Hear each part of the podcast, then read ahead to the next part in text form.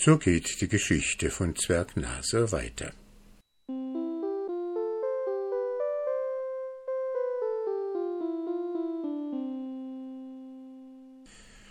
Darum beschloss er, noch einen Versuch bei seiner Mutter zu machen. Er trat zu ihr auf den Markt und bat sie, ihm ruhig zuzuhören. Er erinnerte sie an jenen Tag, an welchem er mit dem alten Weibe gegangen. Er erinnerte sie an alle einzelnen Vorfälle seiner Kindheit, erzählte ihr dann, wie er sieben Jahre als Eichhörnchen gedient habe bei der Fee und wie sie ihn verwandelte, weil er sie damals getadelt. Die Frau des Schusters wusste nicht, was sie denken sollte. Alles traf zu, was er ihr von seiner Kindheit erzählte. Aber wenn er davon sprach, dass er sieben Jahre lang ein Eichhörnchen gewesen sei, da sprach sie Das ist unmöglich, und es gibt keine Feen. Und wenn sie ihn ansah, so verabscheute sie den hässlichen Zwerg und glaubte nicht, dass das ihr Sohn sein könnte. Endlich hielt sie es fürs Beste, mit ihrem Manne darüber zu sprechen. Sie raffte also ihre Körbe zusammen und hieß ihn mitgehen. So kamen sie zu der Bude des Schusters. Sieh einmal, sprach sie zu diesem, der Mensch da will unser verlorener Jakob sein. Er hat mir alles erzählt, wie er uns vor sieben Jahren gestohlen wurde und wie er von einer Fee verzaubert worden sei. So, unterbrach sie der Schuster mit Zorn, hat er dir dies erzählt? Warte, du Range, ich hab ihm alles erzählt, noch vor einer Stunde, und jetzt geht er hin, dich so zu foppen. Verzaubert bist du worden, mein Söhnchen. Wart nur, ich will dich wieder entzaubern. Dabei nahm er ein Bündel Riemen, die er gerade zugeschnitten hatte, sprang auf den Kleinen zu und schlug ihm auf den hohen Rücken und auf die langen Arme, dass der Kleine vor Schmerz aufschrie und weinend davonlief. In jener Stadt gibt es, wie überall, wenige mitleidige Seelen, die einen Unglücklichen, der zugleich etwas Lächerliches an sich trägt, unterstützt Daher kam es, dass der unglückliche Zwerg den ganzen Tag ohne Speise und Trank blieb und abends die Treppen einer Kirche, so hart und kalt sie auch waren, zum Nachtlager wählen musste. Als ihn aber am nächsten Morgen die ersten Strahlen der Sonne erweckten, da dachte er ernstlich darüber nach, wie er sein Leben fristen könne, da ihn Vater und Mutter verstoßen er fühlte sich zu stolz, um als Aushängeschild eines Barbiers zu dienen. Er wollte nicht zu einem Possenreiser sich verdingen und sich um Geld sehen lassen. Aber was sollte er anfangen? Da fiel ihm mit einmal ein, dass er als Eichhörnchen große Fortschritte in der Kochkunst gemacht habe. Er glaubte nicht zu Unrecht hoffen zu dürfen, dass er es mit manchem Koch aufnehmen könne. Er beschloss, seine Kunst zu benützen. Sobald es daher etwas lebhafter wurde auf den Straßen und der Morgen ganz heraufgekommen war, trat er zuerst in die Kirche und verrichtete sein Gebet. Dann trat er seinen Weg an. Der Herzog, der Herr des Landes, Sobald es daher lebhafter wurde auf den Straßen und der Morgen ganz heraufgekommen war, trat er zuerst in die Kirche und verrichtete sein Gebet. Dann trat er seinen Weg an. Der Herzog, der Herr des Landes, war ein bekannter Schlemmer und Lecker, der eine gute Tafel liebte und seine Köche in allen Weltteilen aufsuchte. Zu seinem Palast begab sich der Kleine, als er an die äußerste Pforte kam, fragte ihn der Türhüter nach seinem Begehr, und sie hatten ihren Spott mit ihm. Er aber verlangte nach dem Oberküchenmeister. Sie lachten und führten ihn durch die Vorhöfe.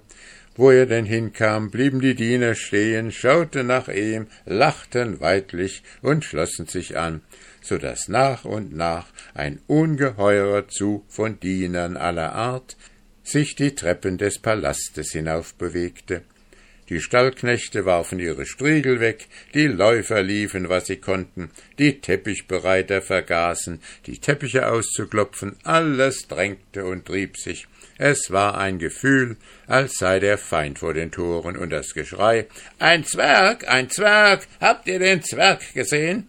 füllte die Lüfte. Da erschien der Aufseher des Hauses mit grimmigem Gesicht, eine ungeheure Peitsche in der Hand in der Tür. Um Himmels willen, ihr Hunde, was macht ihr solchen Lärm? Wisst ihr nicht, dass der Herr noch schläft? Und dabei schwang er die Geißel und ließ sie unsanft auf dem Rücken einiger Stallknechte und Türhalter niederfallen.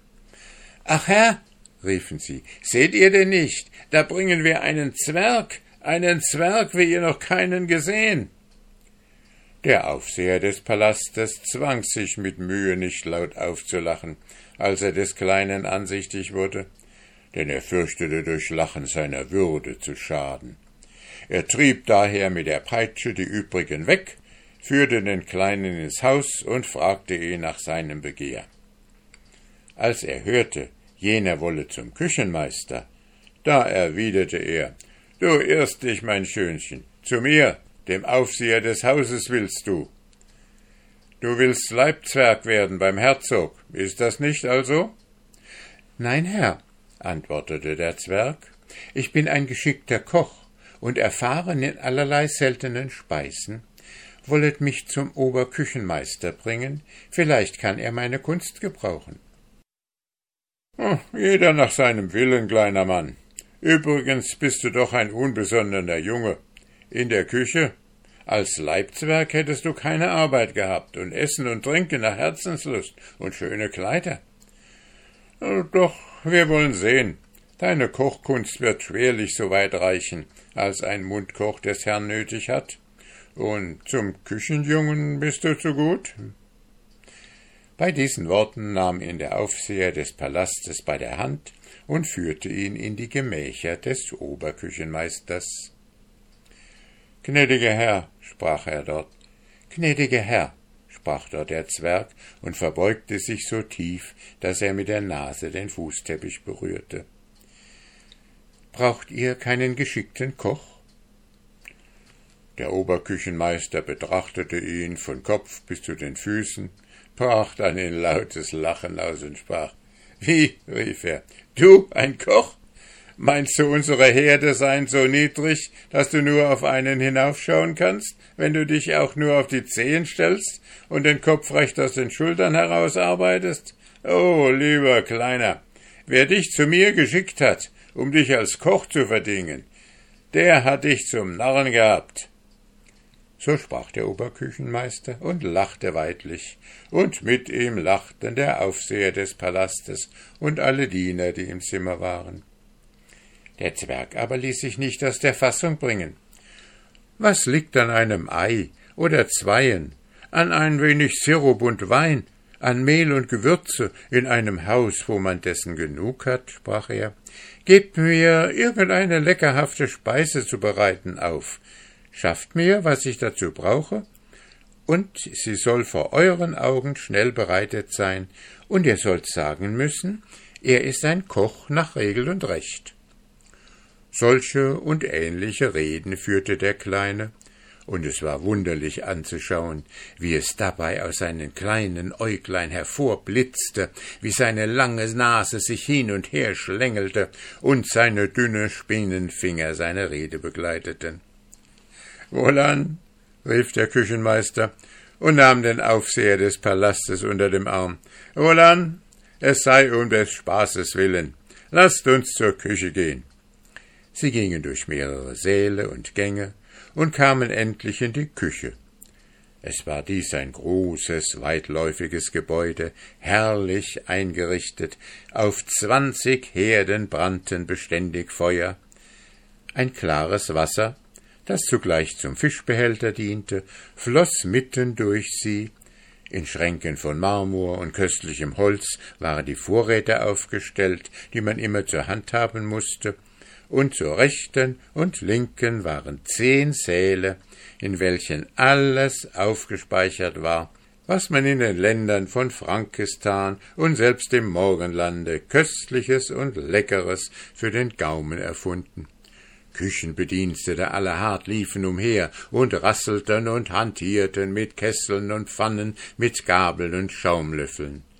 Als aber der Oberküchenmeister in die Küche eintrat, blieben sie alle regungslos stehen, und nur das Feuer hörte man noch knistern und das Bächlein rieseln.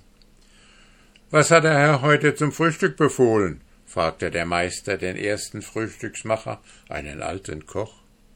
Herr, die dänische Suppe hat er geruht zu befehlen und rote Hamburger Klößchen. Gut, sprach der Küchenmeister weiter, du hast gehört, was der Herr speisen will. Getraust du dich, diese schwierige Speisen zu bereiten? Die Klößchen bringst du auf keinen Fall heraus, denn das ist mein Geheimnis. Nichts leichter als dies, erwiderte zu allgemeinem Erstaunen der Zwerg, denn er hatte diese Speisen als Eichhörnchen oft gemacht. Nichts leichter, man gebe mir zu der Suppe die und die Kräuter, dies und jenes Gewürz, Fett von einem wilden Schwein, Wurzeln, Eier, zu den Klößen aber, er sprach leiser, dass es nur der Küchenmeister und der Frühstücksmacher hören konnte, zu den Klößchen brauche ich viererlei Fleisch, etwas Wein, Entenschmalz, Ingwer und ein gewisses Kraut, das man Magentrost nennt. Ha, bei St. Benedikt, bei welchem Zauberer hast du gelernt? Rief der Koch mit Staunen. Alles bis auf ein Haar, hat er gesagt. Und das Kräutlein Magentrost haben wir selbst nicht gewusst. Ja, das muss es noch angenehmer machen. O du Wunder von einem Koch. Das hätte ich nicht gedacht, sagte der Oberküchenmeister. Doch lassen wir ihn die Probe machen. Gebt ihm die Sachen, die er verlangt, Geschirr und alles, und lasst ihn das Frühstück bereiten. Man tat, wie er befohlen, und rüstete alles auf dem Herde zu, aber da fand es sich, dass der Zwerg kaum mit der Nase bis an den Herd reichen konnte. Man setzte daher ein paar Stühle zusammen, legte eine Marmorplatte darüber und lud den kleinen Wundermann auf, sein Kunststück zu beginnen. In einem großen Kreise standen die Köche, Küchenjungen, Diener und allerlei Volk umher und sahen zu und staunten, wie ihm alles so flink und fertig von der Hand ging und wie er alles so reinlich und niedlich bereitete. Als er mit der Zubereitung fertig war, befahl er, beide Schüsseln ans Feuer zu setzen und genauso lange kochen zu lassen, bis er rufen werde. Dann fing er an zu zählen, eins, zwei, drei und so fort, und gerade als er fünfhundert gezählt hatte, rief er Halt. Die Töpfe wurden weggesetzt, und der Kleine lud den Küchenmeister ein zu kosten. Der Mundkoch ließ sich von einem Küchenjungen einen goldenen Löffel reichen, spülte ihn im Bach und überreichte ihn dem Oberküchenmeister. Dieser trat mit feierlicher Miene an den Herd, nahm von den Speisen, kostete, drückte die Augen zu, schnalzte vor Vergnügen mit der Zunge und sprach dann Köstlich, bei des Herzogs Leben Köstlich. Wollt ihr nicht ein Löffelchen zu euch nehmen, Aufseher? Dieser verbeugte sich, nahm den Löffel und versuchte und war vor Vergnügen und Lust außer sich. Eure Kunst in Ehren, lieber Frühstücksmacher, ihr seid ein erfahrener Koch, aber so herrlich habt ihr weder die Suppe noch die Hamburger Klöße machen können. Auch der Koch kostete jetzt schüttelte dann dem Zwerg ehrfurchtsvoll die Hand und sorgte Kleiner, du bist Meister in der Kunst, ja, das Kräutlein Magendrost, das gibt allem einen ganz eigenen Reiz. In diesem Augenblick kam der Kammerdiener des Herzogs in die Küche und berichtete, dass der Herr das Frühstück verlange. Die Speisen wurden nun auf silberne Platten gelegt und dem Herzog zugeschickt. Der Oberküchenmeister aber nahm den Kleinen mit in sein Zimmer und unterhielt sich mit ihm. Kaum waren sie aber halb so lange da, als man ein Paternoster spricht, so kam schon ein Bote und rief den Oberküchenmeister zum Herrn. Er kleidete sich schnell in sein Festkleid und folgte dem Boten. Der Herzog sah sehr vergnügt aus. Er hatte alles aufgezehrt, was auf den silbernen Platten gewesen war, und wischte sich eben den Bart ab, als der Oberküchenmeister zu ihm eintrat. Höre, Küchenmeister, sprach er, ich bin mit deinen Köchen bisher immer sehr zufrieden gewesen. Aber sag mir, wer hat heute mein Frühstück bereitet? So köstlich war es noch nie, seit ich auf dem Thron meiner Väter sitze. Sag an, wie er heißt, der Koch, dass wir ihm einige Dukaten zum Geschenk schicken. Herr, das ist eine wunderbare Geschichte, antwortete der Oberküchenmeister und erzählte, wie man ihm heute früh einen Zwerg gebracht, der durchaus Koch werden wollte, und wie sich dies alles begeben. Der Herzog verwunderte sich aufs höchste, ließ den Zwerg vor sich rufen und fragte ihn aus, wer er sei und wo er komme. Da konnte nun der arme Jakob freilich nicht sagen, dass er verzaubert worden sei und früher als Eichhörnchen gedient habe. Doch blieb er bei der Wahrheit, indem er erzählte, er sei jetzt ohne Vater und Mutter und habe bei einer alten Frau kochen gelernt. Der Herzog fragte nicht weiter, sondern ergötzte sich an der sonderbaren Gestalt seines neuen Kochs. Willst du bei mir bleiben, so will ich dir jährlich fünfzig Dukaten, ein Festkleid und überdies ein paar Beinkleider reichen lassen, dafür musst du aber täglich mein Frühstück selbst bereiten, musst angeben, wie das Mittagessen gemacht werden soll, und überhaupt dich meiner Küche annehmen. Da jeder in meinem Palast seinen eigenen Namen von mir empfängt, so sollst du Nase heißen und die Würde eines Unterküchenmeisters begleiten. Der Zwerg Nase fiel nieder vor dem mächtigen Herzog, küsste ihm die Füße und versprach, ihm treu zu dienen.